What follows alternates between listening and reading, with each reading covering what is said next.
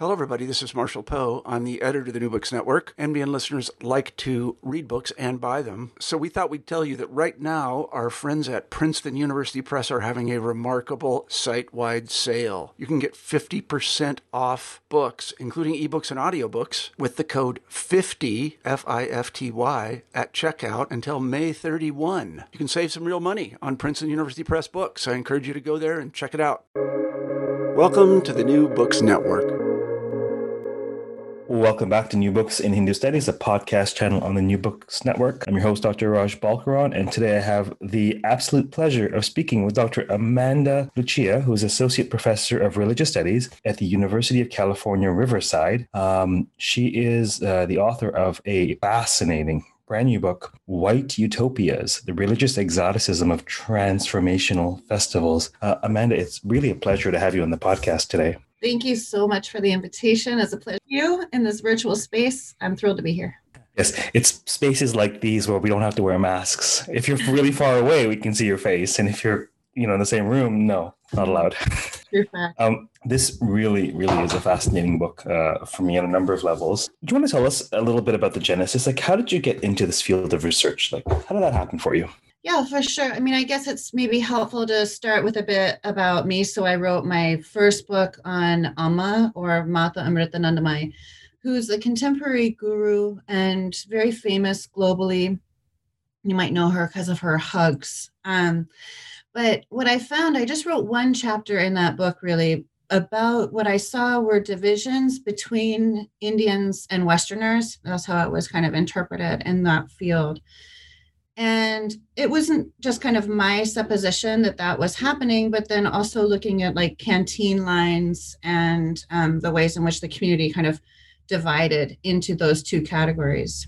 And then as I moved out from that book, I saw it reproduced more frequently than I imagined in, for example, the Hare Krishnas or in TM, where this kind of ethnic divide was happening as well. TM, Transcendental Meditation with Maharishi Mahesh Yogi, right?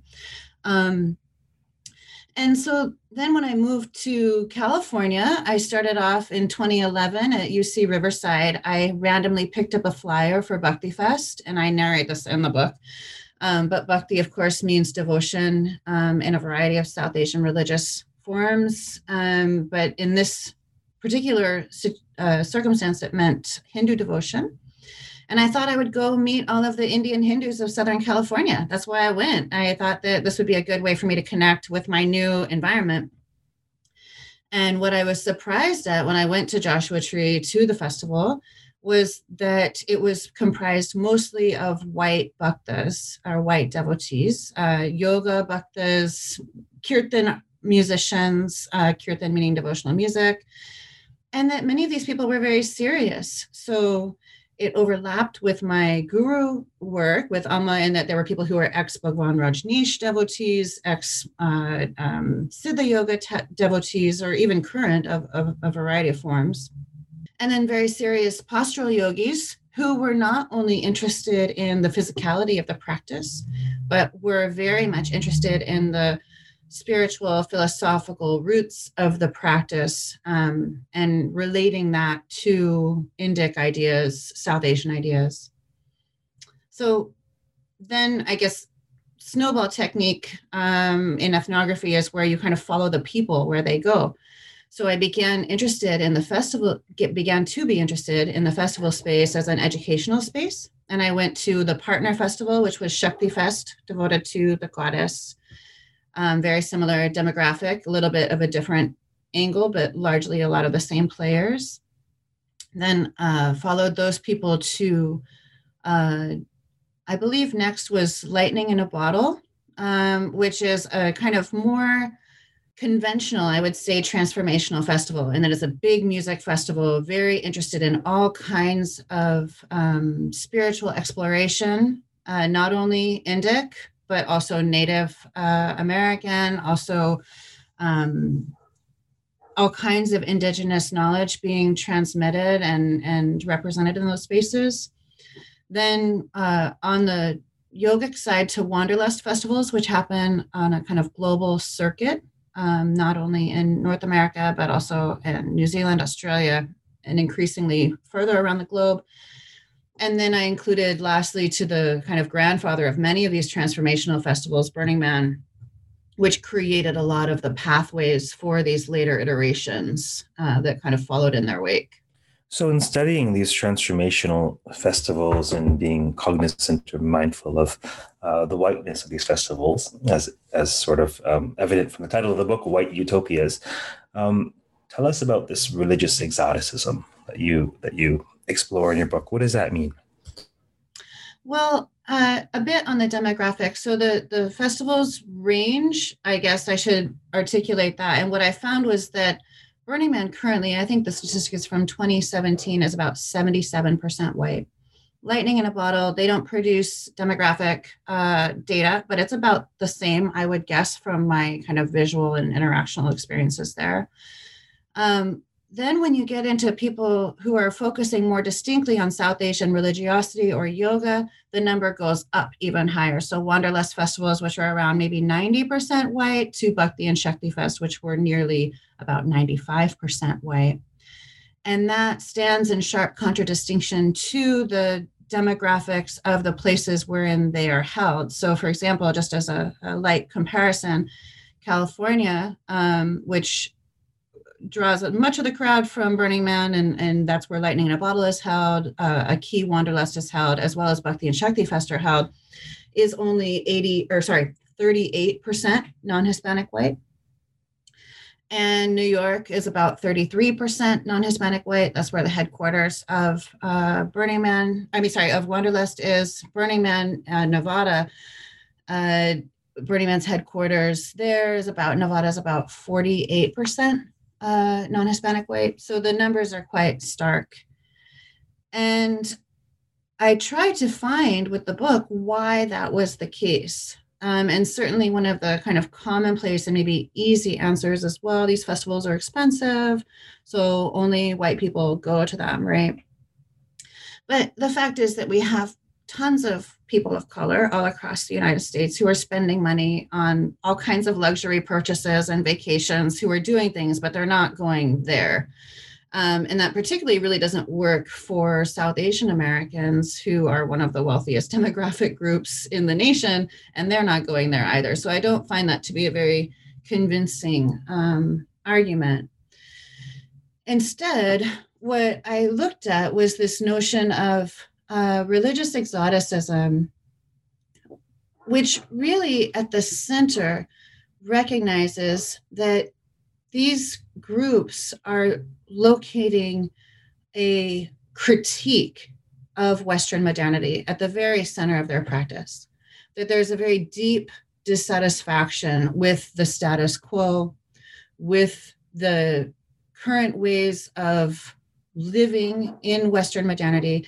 And that had a lot of different articulations, you know, whether it was environmental eco death or whether it was late stage capitalism or isolation. Um, there were a lot of different ways in which that was iterated.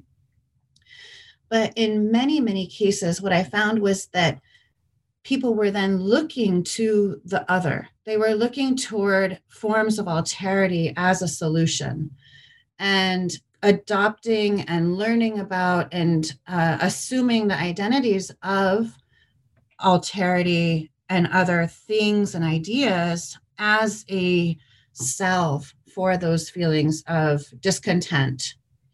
And that kind of exoticism, which is a co option of the ideas and things while simultaneously distancing from the people whose cultures created those very same ideas and things, is this uh, notion of religious exoticism that I, I kind of put at the center of the book. And this is deeply implicated in this um, fascinating phenomenon of folks who identify with uh, uh, as spiritual but not religious. And so, could you talk about um, where that fits into your research and sort of uh, the ways in which you even expand or, or elucidate that phenomenon in our generation? Yeah, I think the category spiritual but not religious, of course, was made popular uh, by the census, where that was actually a category that people could answer. I think that most people, I was quite surprised actually in my interviews in these fields that they identified very deeply with this notion of spiritual in contradistinction to religion. In fact, there was almost like a, a prevalent anti religion sentiment, an understanding or a belief that religion had created the problem, part of the problem with Western modernity, and that it was corrupt or abusive or silencing or overly concerned with power or politics. Um, so there was a very heavy critique of religion and a simultaneous embrace of spirituality as that which is individualistic and personal and experiential and um, deeply related to what I talk about in chapters three and four of the book, which is kind of ascetical and mystical traditions, these paths of self development and self perfection that are highly related to experience. Yeah, that, that fascinates me on so many levels. I mean, your research is so different from my own, just studying um, Sanskrit narrative, you know, classical Hindu Sanskrit narratives, um, uh, sort of Puranas and, and the epics. And, and, you know, one of the things I like to play with is the ways in which classical Hinduism um, crystallizes and folds in these ascetical sort of uh, inward turning uh, independent uh, religious strands and it's so interesting to see parallels in, in, what's happening in the in the spiritual but not religious uh, circuit. But but aside from just my research and my interest in Hinduism, there's so much of my life and my encounters in various groups and, and courses and spiritual settings where I I had huge aha moments about my encounters with many people over the years on spiritual paths. I've I've I've um uh, I've I've gone to see Amma when she's come to Toronto a number of times, and I could maybe speak a bit more about that. Uh, but initially, I was weary because the, the strands of, of of the sangha of my traditional Indian guru, some of them were irrespective of color, some of them were more uh, traditionally minded for whatever reason, and some of them were more, I'd say, uh, in line with this the festival circuit that you were documenting. And so one such one such participant in, in, in these Dharma talks I used to go to, she was also a student of my teacher. She was more sort of a, a festival butterfly type, shall we say. And she invited me a number of years in a row, and I, I wasn't interested because I didn't really feel, you know, that, that wasn't going to feed me as a as a as an experience. and then she one year she goes, I'm coming down, I'm picking you up. You're gonna go see Amma. I'm like, okay, fine. I'm gonna go. I went to see Amma. I had a great experience, but I didn't notice the, the there's the so much of what you talk about I sort of internalize in terms of in terms of the the demographic around Amma. You know, uh, the whiteness, the, the, the sort of uh, the very uh, crafted sense of what it means to be a devotee of Amma, what it means to be a Hindu, what it means to be practicing, and and and and it's so fascinating because so many of my own sort of spiritual brothers and sisters seem to be able to do that in a more integrated way as individuals. And in this context, it was clear that to me, to uh, be an armchair ethnographer, that this was something where these individuals really needed a sense of community and identity. And it was defined in as much uh, by contrast to what they were running from as it was to what they're running to. Maybe I've said too much, but I just couldn't help but share these the, the, the things that popped in my brain as I was reading your book. No, I think that is um, spot on.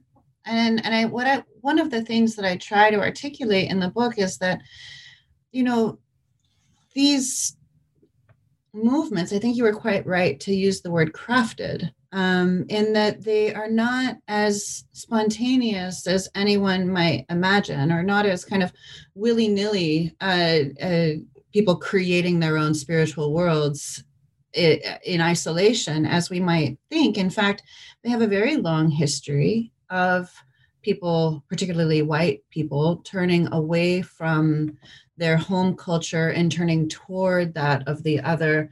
Um, in direct correlation, I believe it's uh, Philip Jenkins who art- art- argues that in direct inverse correlation to their level of satisfaction with their home country.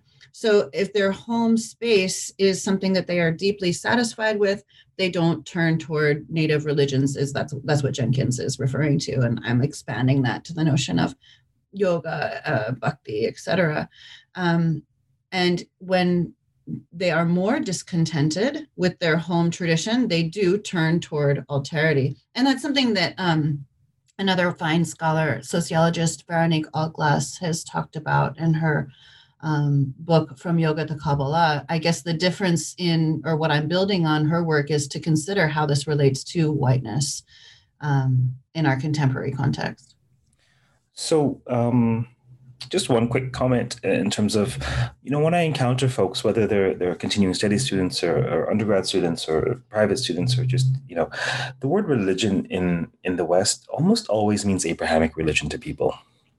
And so when they say to themselves, look, I'm spiritual but not religious, what it it often looks like to me as a scholar of religion and sort of as i say an armchair ethnographer that um, the practices of the east aren't religion because they're not tied to this you know i believe in god but god equals approximately yahweh to most people so but i don't believe in that god i believe in this other sense of god and i can't i'm i'm continually struck by the number of people of various intellectual, cultural, and spiritual stripes in the West who use the word religion to mean Abrahamic religion. You know, it's tantamount in, in some way. Uh, it's a random throwaway comment. You can feel free to engage it if you'd like. I will. um, no, I, I, think that's spot on. Again, I feel that um, I was surprised by that, you know, in these fields, just how much people said that they were um, when they were leveling a critique at religion, oftentimes they were talking about their Christian, Catholic, and sometimes Jewish upbringings. And I shy away from the term Abrahamic in some sense because, you know, I, I'm not a specialist in these fields, but I've, I've heard it's fallen out of favor for a variety of reasons, but also that there's not very much Islam uh, represented here.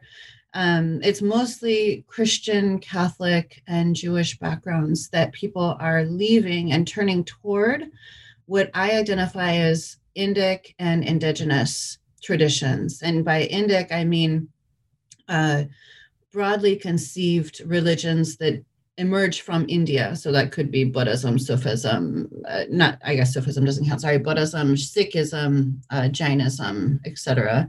And Hinduism. Um, yeah hinduism of course sorry that's no no no no obviously but the, the, in the, the way in which i often teach sort of intro religion is they're a group they're indian this they're sort of an indian religious ecosystem and that's where you get this kind of ascetical you know uh, uh, uh sort of uh, do away with the with the vedic social structure or any social structure and kind of just turn inward and I, I think that's something that's leveraged or, or, even appropriated in in these contexts for a sense of freedom so i think it very much is a, a function of what we think of as indian religion yeah, for sure. Or Dharma traditions, right? It's sometimes called, although it has a Buddhist kind of bent.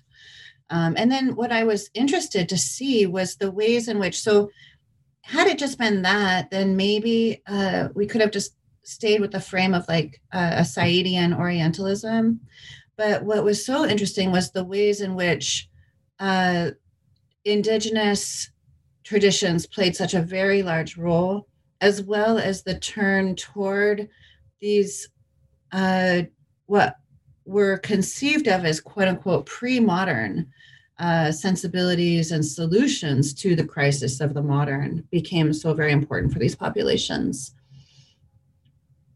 And the ways in which they were kind of integrated together so yoga classes wherein uh, native drums would be playing and people would be asserting kind of native um, understandings of of the environment or uh, you know a, a, chakra healing tent or chakra as it's often called but chakra healing tent wherein uh, it, it, occurred in a teepee you know these kind of blendings of indic and indigenous worldviews. You you know i guess the the a front and center of your book even as it's titled is the issue of whiteness. And could you please uh, uh, there may be various um, there may be various levels of, uh, of knowledge or interpretation or familiarity with what you mean by that or, or, why that's problematic among the audience. And so, why is that such a central feature of your book, the issue of whiteness in these festivals? I think that um, what I was struck by was that non white ideas and cultures dominated these festival spaces, right? So the spiritual materials that were being celebrated, centralized, used, adopted, discussed, all of the above were absolutely um, at the nexus, right at the core of of many of these festivals, even in their intents and purposes on their flyer, come to a yoga festival, right? Um, but that then it was striking to me the ways in which actual people of these cultures were not present hardly at all. So, in some sense, whiteness became a central focus because of the absence of people who were representing cultures to which they would have personal allegiance, right? Um, and then I began to wonder why. And I found one of these, one of the roots for that in this kind of mode of religious exoticism, this kind of quest for meaning in the cultures of the other.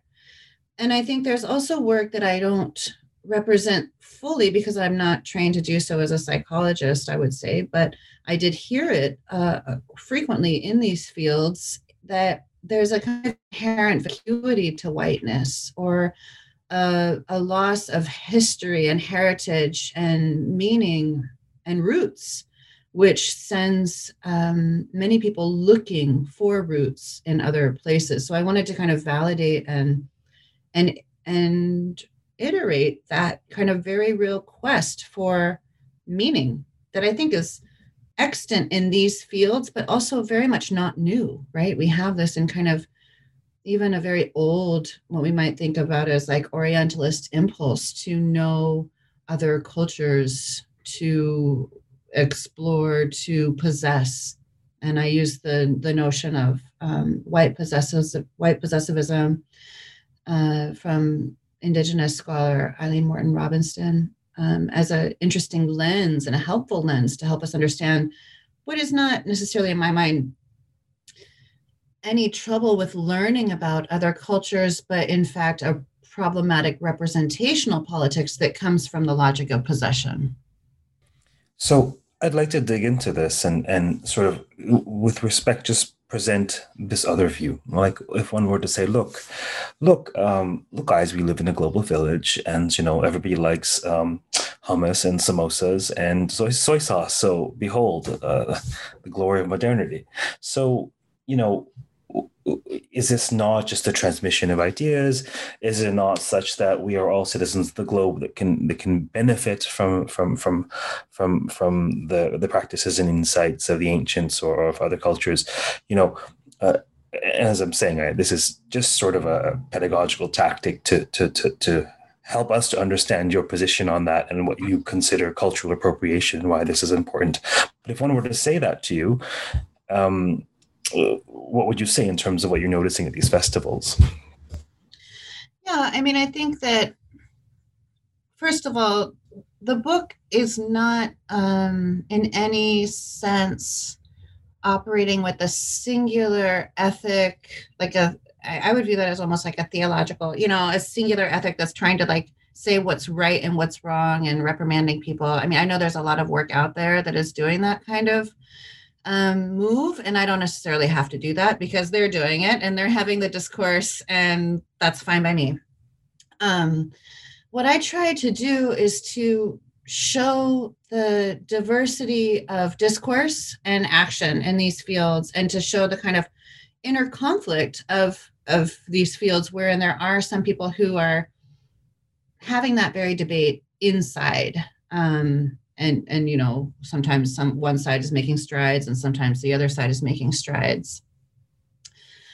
And with regard to the global village and um, cosmopolitanism and shared culture absolutely absolutely. We should all eat sushi. We should all eat pho. We should all do yoga and we should all you know expand our horizons by contact and connection with people different from ourselves. I'm thrilled about that. I'm very excited about that kind of potentiality. And I also think it is um, impossible to stop, right? In our globalized world, that's going to happen. I mean, I'm not so far as like uh, uh, some of the utopian theorists who think that we're all going to you know be kind of light tan in the end and, and speak spanish like starhawk's uh, vision for utopian society but eventually right? Our cultures will mix and that will probably create new futures. It definitely will create new futures. The difficulty that i see is that we live in a world informed by white supremacy. And so if we do nothing that is the status quo right? So if we are in ex- cultural exchange and do nothing with regard to current power dynamics current power relations that will be the result so we have to kind of actively change that if we're going to operate in partnership in mutual exchange in collaboration between ethnic groups, between racial groups. So I think that that's what I'm looking toward. I don't really have a constructivist bent for this book, or, or you know, there's so many brilliant leaders in these fields who are already building their own visions of what the future should look like and what the present should look like.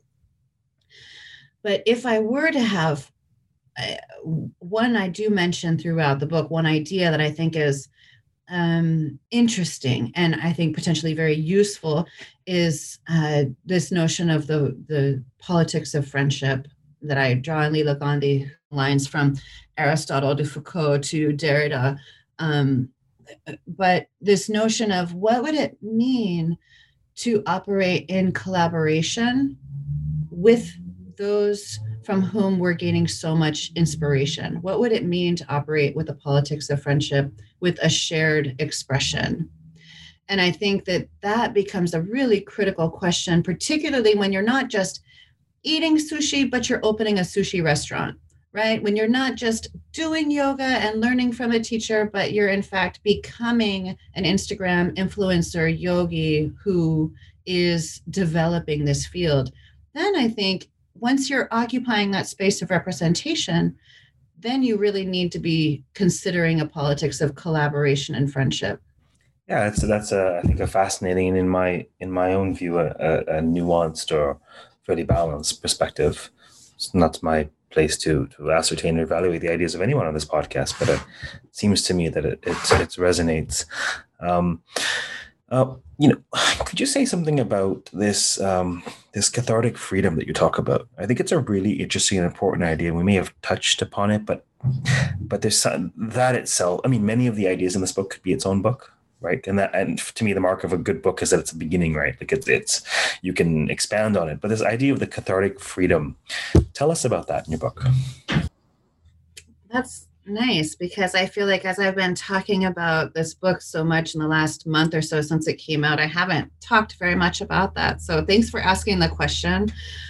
Um, I found the reason that I included that chapter, it's chapter five, um, was that nearly everyone that I met in the field, and I took a ton of interviews and had years, as you said, worth of conversations. Um, expressed that this te- that the festival spaces were spaces where they felt free. So far to the extent that it even became kind of like a a joke or a trope among some of the kind of more seasoned or maybe even jaded festival goers of like oh look i'm so free. Um, but people really did feel that way and they expressed it in interviews again and again this kind of freedom of and I talk about maybe four or five different kinds of freedom in this chapter.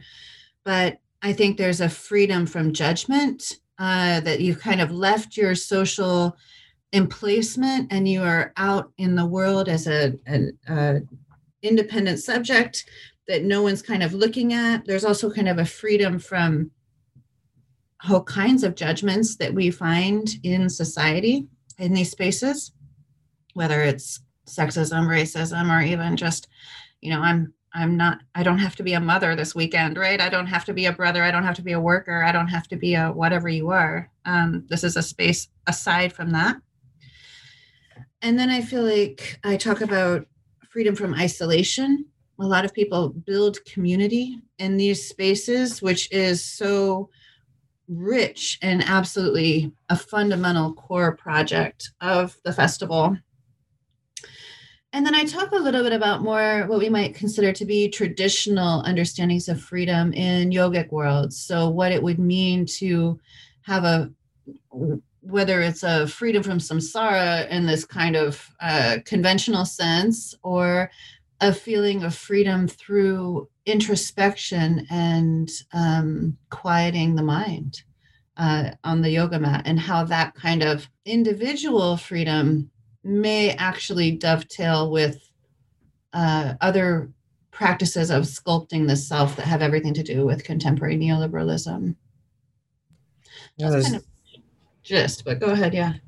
Yeah, sure. No, there's just so much there. And I, I can't, the amount of anecdotes that come to my mind when I'm reading your book are just so, uh, there's so many because there's so many encounters with students and, you know, practitioners and, and even, okay, in a space, in a continuing study space where I'm doing a sort of a talk on, um, uh, there's this group called Discover World Religions uh, that's run by someone else that I was doing a talk on, you know, an intro Hinduism talk to um, mostly retired um, uh, Westerners, right, in Toronto, in the outskirts of Toronto. And this woman came up to me after the talk.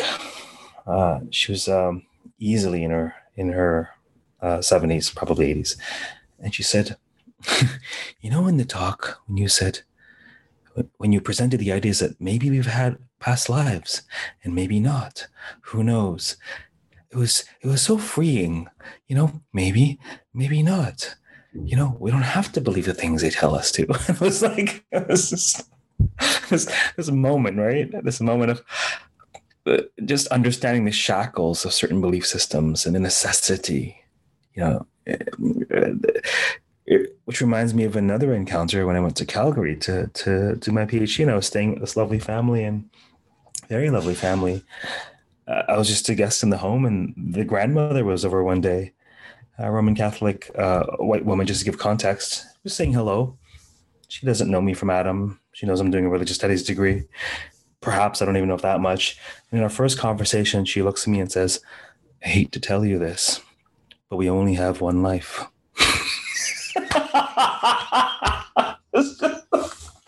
I'll never, I'll never forget that.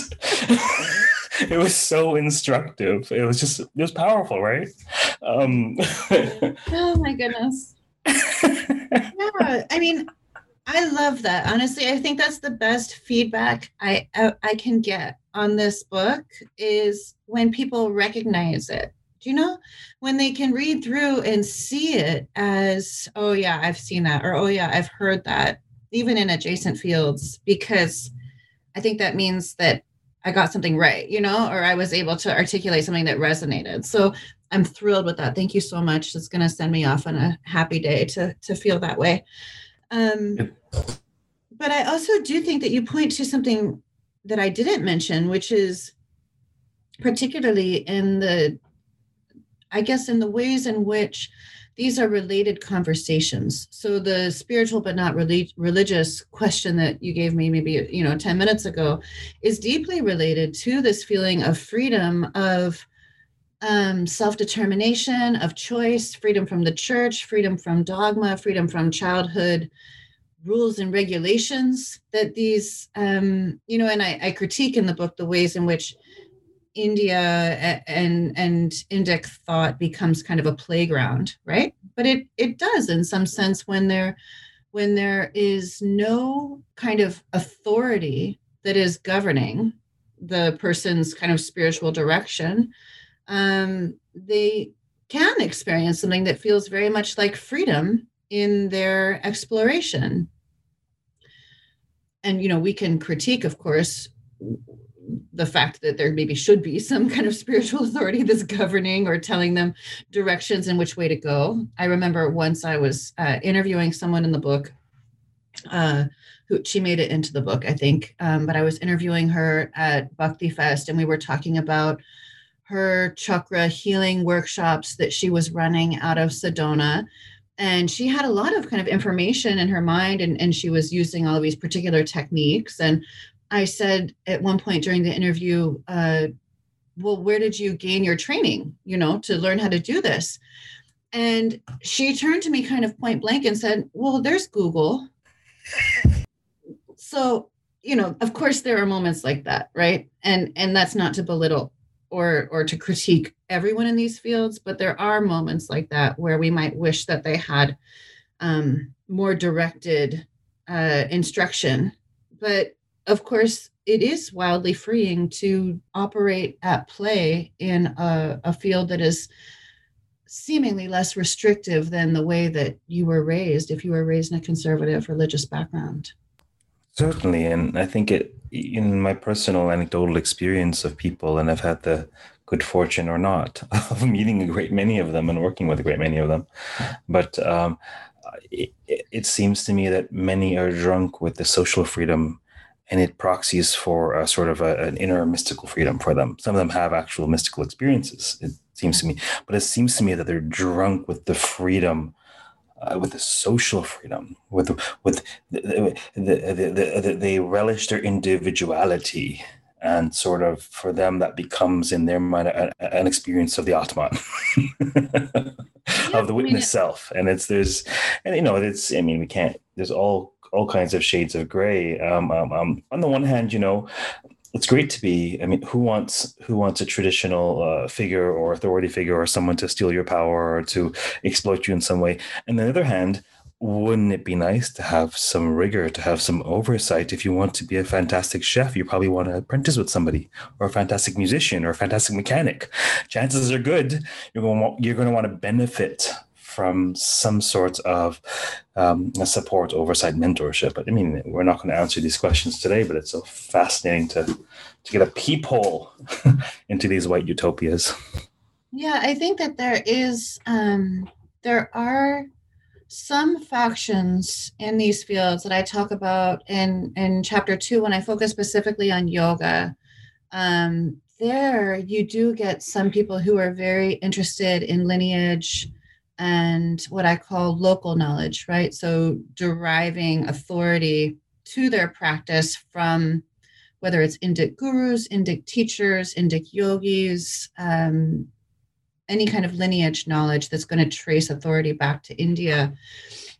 And then on the other hand, you have the kind of much more widely pervasive universal knowledge, which is kind of saying that, well, yoga is India's gift to the world, but now that that gift has been given, everyone should experience it. And it is, its authority is located in my personal experience. So if I feel it, if I experienced it, then it's true for me. This very highly relativistic understanding of truth and authority, which is highly contra to the kind of traditional Indic or guru model that you, you're referencing. Yeah, it's fascinating. Speaking of yoga, we're going to have a chance to uh, to, to feature your work. Um, um, um, um, I hear this chap named Raj Balkaran is organizing this. Um, what am I doing? An online weekend school. That's right, at the Oxford Centre for Hindu Studies. I believe uh, December the um, twelfth, no sixth fifth, sixth, something. Yeah. Fifth, sixth. You see, see, see how prepared I am for this. Fifth, sixth. Um, um, um, uh, Dr. Amanda Lucia will be one of um, ten speakers presenting um, brand new research in the field of yoga studies. You will be there, won't you? Yes, sir. Yes, sir. Very excited, and you're juggling many hats, so we're we're thrilled to. I'm thrilled to be there. Well, uh, having no hair, it's easy to switch from hat to hat. Why I shave my head. It just makes a smoother transition. But um, uh, Dr. Lucia is actually uh, closing our festival, our academic festival. She'll be uh, the final speaker at, um, um, I believe, 5 p.m. GMT on the Sunday. So you'll have to do the math because I can't do math. That's why I study the humanities. But she'll be ending it on Sunday. Um, ochsonline.org. If you want to come to her talk or any of the others, you're most welcome to come. Um, and speaking of yoga, now at the at the outset of this call, you know, usually I, I chat with the with the interviewees uh, for a couple of minutes before I hit record, just so they can make sure I'm not going to grill them like a, you know, this isn't the Q and A of an academic conference, you know. Um, uh, and uh, she mentioned that she was uh, she was um, uh, and she was in between podcasts. She was about to start mine, and she just finished one. So, which one did you just finish? Who who who were you interviewed by before me?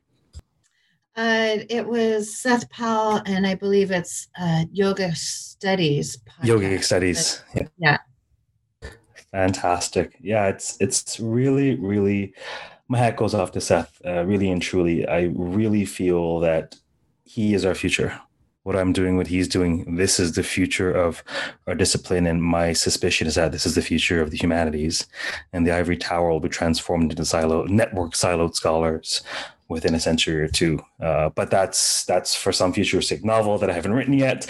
Um, um, um, um but uh, I had Seth on this podcast, and he's had me on his, and the synergy was so great. He's he had asked me to do a course for them, so I just I'm in the process of of issuing a, a yoga and Hindu mythology course at Yogic Studies, and uh, really that's it's abundantly clear to me that people like Seth, um, people like um, well, there's a number of them. There, this is what we need to be doing, especially for grad students who want to know how they can do what they're born to do here to do, uh, but for whom there just may not be an academic job, uh, given the transformations of the academy. And and that's really sort of why I really, really like what he's doing because he's finishing his PhD. But whether he gets an academic job or not, he'll be able to self fund his research and do what he's here to do through this, and at the same time, um, impact so many learners who who they want quality uh, knowledge, right? They want somebody well trained. Uh, they're they're paying for education anyways. Why not by someone who's who's been trained at the academy? Anyhow, this is not by any stretch of the imagination a paid promotion. I'm just trying to share uh, that unplanned we have this kind of circuit of of people that are branching out more into the the, the public eye whether they're established academics or not and, and i'd love your perspective on that because you obviously have a very different uh, vocational standing than i do. But yet we seem to be hobnobbing online here and there mm-hmm. more and more. So could you tell me what you think of this? Yeah i mean i i want to not to draw it back to the book but i i want to say that also i was so deeply moved by how much these festival spaces were educational spaces and how deep the hunger for learning actually is. And in some ways, that is what cultivated my uh, respect for so many of these participants who are often discredited in the scholarly field as kind of like superficial or silly or consumeristic or capitalistic um, in a lot of different ways was to note that these are learners. And it really made me think about um, my own students at UCR that if someone is actually learning, they may not get it all right. And, and, you know, me issuing kind of a blanket critique of like, you're doing it wrong or you're, you're, you're not, you know, thinking clearly is, is maybe unhelpful. And so how we could actually I mean, not to be too like, I don't mean to be pejorative in any sense, but like how to cultivate knowledge um, in spaces that are helpful and interesting and representative and truthful. And I think that um, in any kind of representational space, it's always important to keep that in mind, even whether I'm looking at my own Hindu syllabus. Who am I citing, right? In academic citational politics, who am I bringing into the conversation? Um, so I do think that, you know, with regard to these projects that you and Seth have so effectively and and brilliantly championed, and also the budget meetings that I'm in in the kind of institutional academic industrial complex, as, as some people would call it, um, I think that things are shifting um, and certainly with COVID's not helping. Um, and so you may have something there to your vision for what your own kind of future and all of our own futures might look like. Um, I hope that I think my my only concern I have many concerns, but my hope is that we will continue to live in a world where words, discourses, education, facts, intellectuals matter.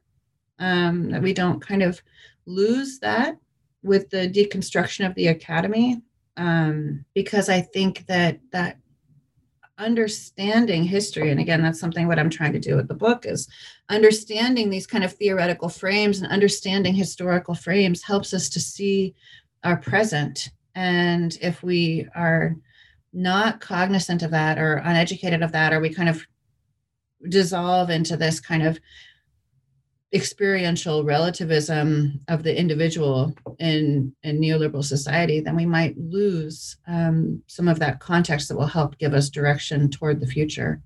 But I think the the modes for that can be multiple.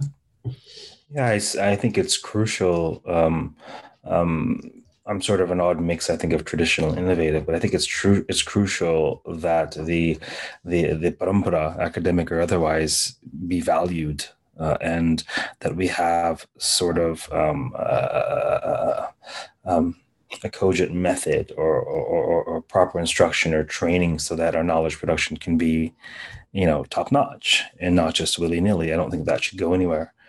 Uh, my sense is that um, while those being the training aspect of the academy, uh, you know, I think will always be needed. Um, the people trained by the academy, uh, how they leverage their expertise and who they teach, I think will shift. Yeah. And I think that could only help if the public has the opportunity to have podcasts and YouTube channels and courses that are accessible to them outside of a degree by people who are well trained, right? Yeah. There has to be some kind of it's what you talk about is is obviously a, a serious pitfall that we need to avoid. We need that quality of training. But where the jobs don't exist doesn't mean that these trainees um, can't be productive and and and only ameliorate the, the interested public's consciousness in these very ideas and traditions what do I know? You know, I barely know what I'm doing from hour to hour. I'm going to stop pontificating about my vision for the future. I'm just really glad that, you know, I was, I sort of felt like I was alone in the wilderness for the last five years. And all of a sudden I'm saying, oh, there are other people out here in the, in sort of um, um, academic online education, for lack of a better term. Yeah, I think that's great. And I also think that as academics, we need to keep writing books like I've tried to do, which is kind of a not a crossover book fully, um, you know, but I, I do think that interested readers can get through this book. It's not intended to be so jargonified that only specialists can read it. You know, I hope it'll be used in classrooms and I hope interested parties will read it. I hope dedicated yogis will read it. I hope that, you know, everyday folks can gain something from it um, and not only kind of academic elites. They most certainly can. It's it's very accessible and it's it's it's pertaining to the direct experience of many individuals, which wouldn't necessarily be the case for a if I wrote something on the Devi Mahatmya or or what have you. Uh, you know, you know, I have the I have I, am able to write in an accessible style for sure, but the the material itself, coupled with the style, makes it a very accessible read that I think many of our listeners will enjoy um, will enjoy having a look at. So, anything else about the book or the podcast or life in general, or you know that you'd like to touch on um, before we we, we close? Uh, since we've taken a fair bit of your time for one day. I should probably close on the book, even though I do appreciate uh, all the hard work that you're doing on this podcast. As I was just saying before, uh, I came on, I had a student uh, randomly ask me, uh, "Who is this guy?" and and should I take his course? And I said, "Absolutely. You know, uh, this is a, a, wonderful opportunity above and beyond, and in bridging between the academy and and and the world." So, um, I appreciate what you're doing, and I think that there's a lot of space for growth in this area for sure. And I guess closing on the book, I um, I wanted to make an intervention in scholarship, which I felt like was n- either not paying attention to the demographics of these spaces of spiritual but not religious communities, of yogic communities, of transformational festival communities, and just kind of assuming white normativity. And then also on the flip side, the the scholarship that was out there heavily critiquing these communities as kind of superficial nonsense. Um, and to walk a line in the middle somewhere that said, actually, there's a lot of earnest, devoted, empathic, knowledge hungry people in these fields. And simultaneously, there's a really fraught representational politics in which these fields are not acting in partnership and solidarity with South Asian peoples or the peoples whose cultures um, they're so deeply interested in, whether that's Native peoples or Indigenous peoples around the world. And so to kind of juxtapose that really uncomfortable space and, and walk that line, um, trying to give voice to, I think, what is a a both and or conflictual environment. And, and so that's what I've tried to do by giving a lot of polyvocalic data. And, and I hope that it, that it is, it resonates. I hope that people can read themselves in the book and, and um, see, see in ways they may have not seen previously the flip side of whatever their current perspective is. I really like that. I really like that. I'm currently teaching undergraduates at the University of Calgary, just a one course. Um, and I, I, we adopt the strategy of okay, let's talk about it from Billy the Believer's perspective, and now let's talk about it from Debbie the Doubter's perspective. We can change the names, but the, you know I'm sort of hooked on alliteration for whatever reason. Um, um, um, um, and and and and this is what I say. You know, we talk about death and the afterlife, or near-death experiences, or past life memories, or it's it's an afterlife course, or, or various experiences. Like if your innate temperament is to be cynical, you know, uh, that's easy, right? There's an awful lot of data here that you can't completely dismiss out of hand. And if your temperament is uh, everything's real, you know, unicorns are real and fairies are real and and, and psychic mediums are real, that's the other extreme. And it, it, part of what's so um, refreshing is that you're obviously um, leveling a really important critique of these spaces without throwing the baby out with the bathwater. And that's a difficult space. That both and space is the space of Hinduism. It is the space of life. It's messy. It's very easy, much easier to defend either of the extremes, but to say, hey, this is really problematic and fantastic all at the same time, that's not an easy space to be in. Yeah. But I think it's a space that that well accords with the dichotomies of life and um, it's that, that very principle is why Hinduism is so difficult to teach and understand, and yet it's so appealing to a variety of people in a variety of ways, not least of which the spiritual but not religious folks who end up at, in these white utopias. Anyhow, enough from me one day. I love it. Brilliant. I'll let you finish that. That was perfect. All right. So, uh, for those of you listening, we have been speaking with Dr. Amanda Lucia, who is Associate Professor of Religious Studies at the University of California, Riverside, on her fantastic brand new publication, White Utopias The Religious Exoticism of Transformational Festivals. Um, thank you very much for appearing on the podcast. Thanks so much, Raj. I really appreciate it. See you soon. Great. Until next time, uh, stay safe, keep listening, uh, keep reading, and uh, keep contemplating what utopia is. Take care.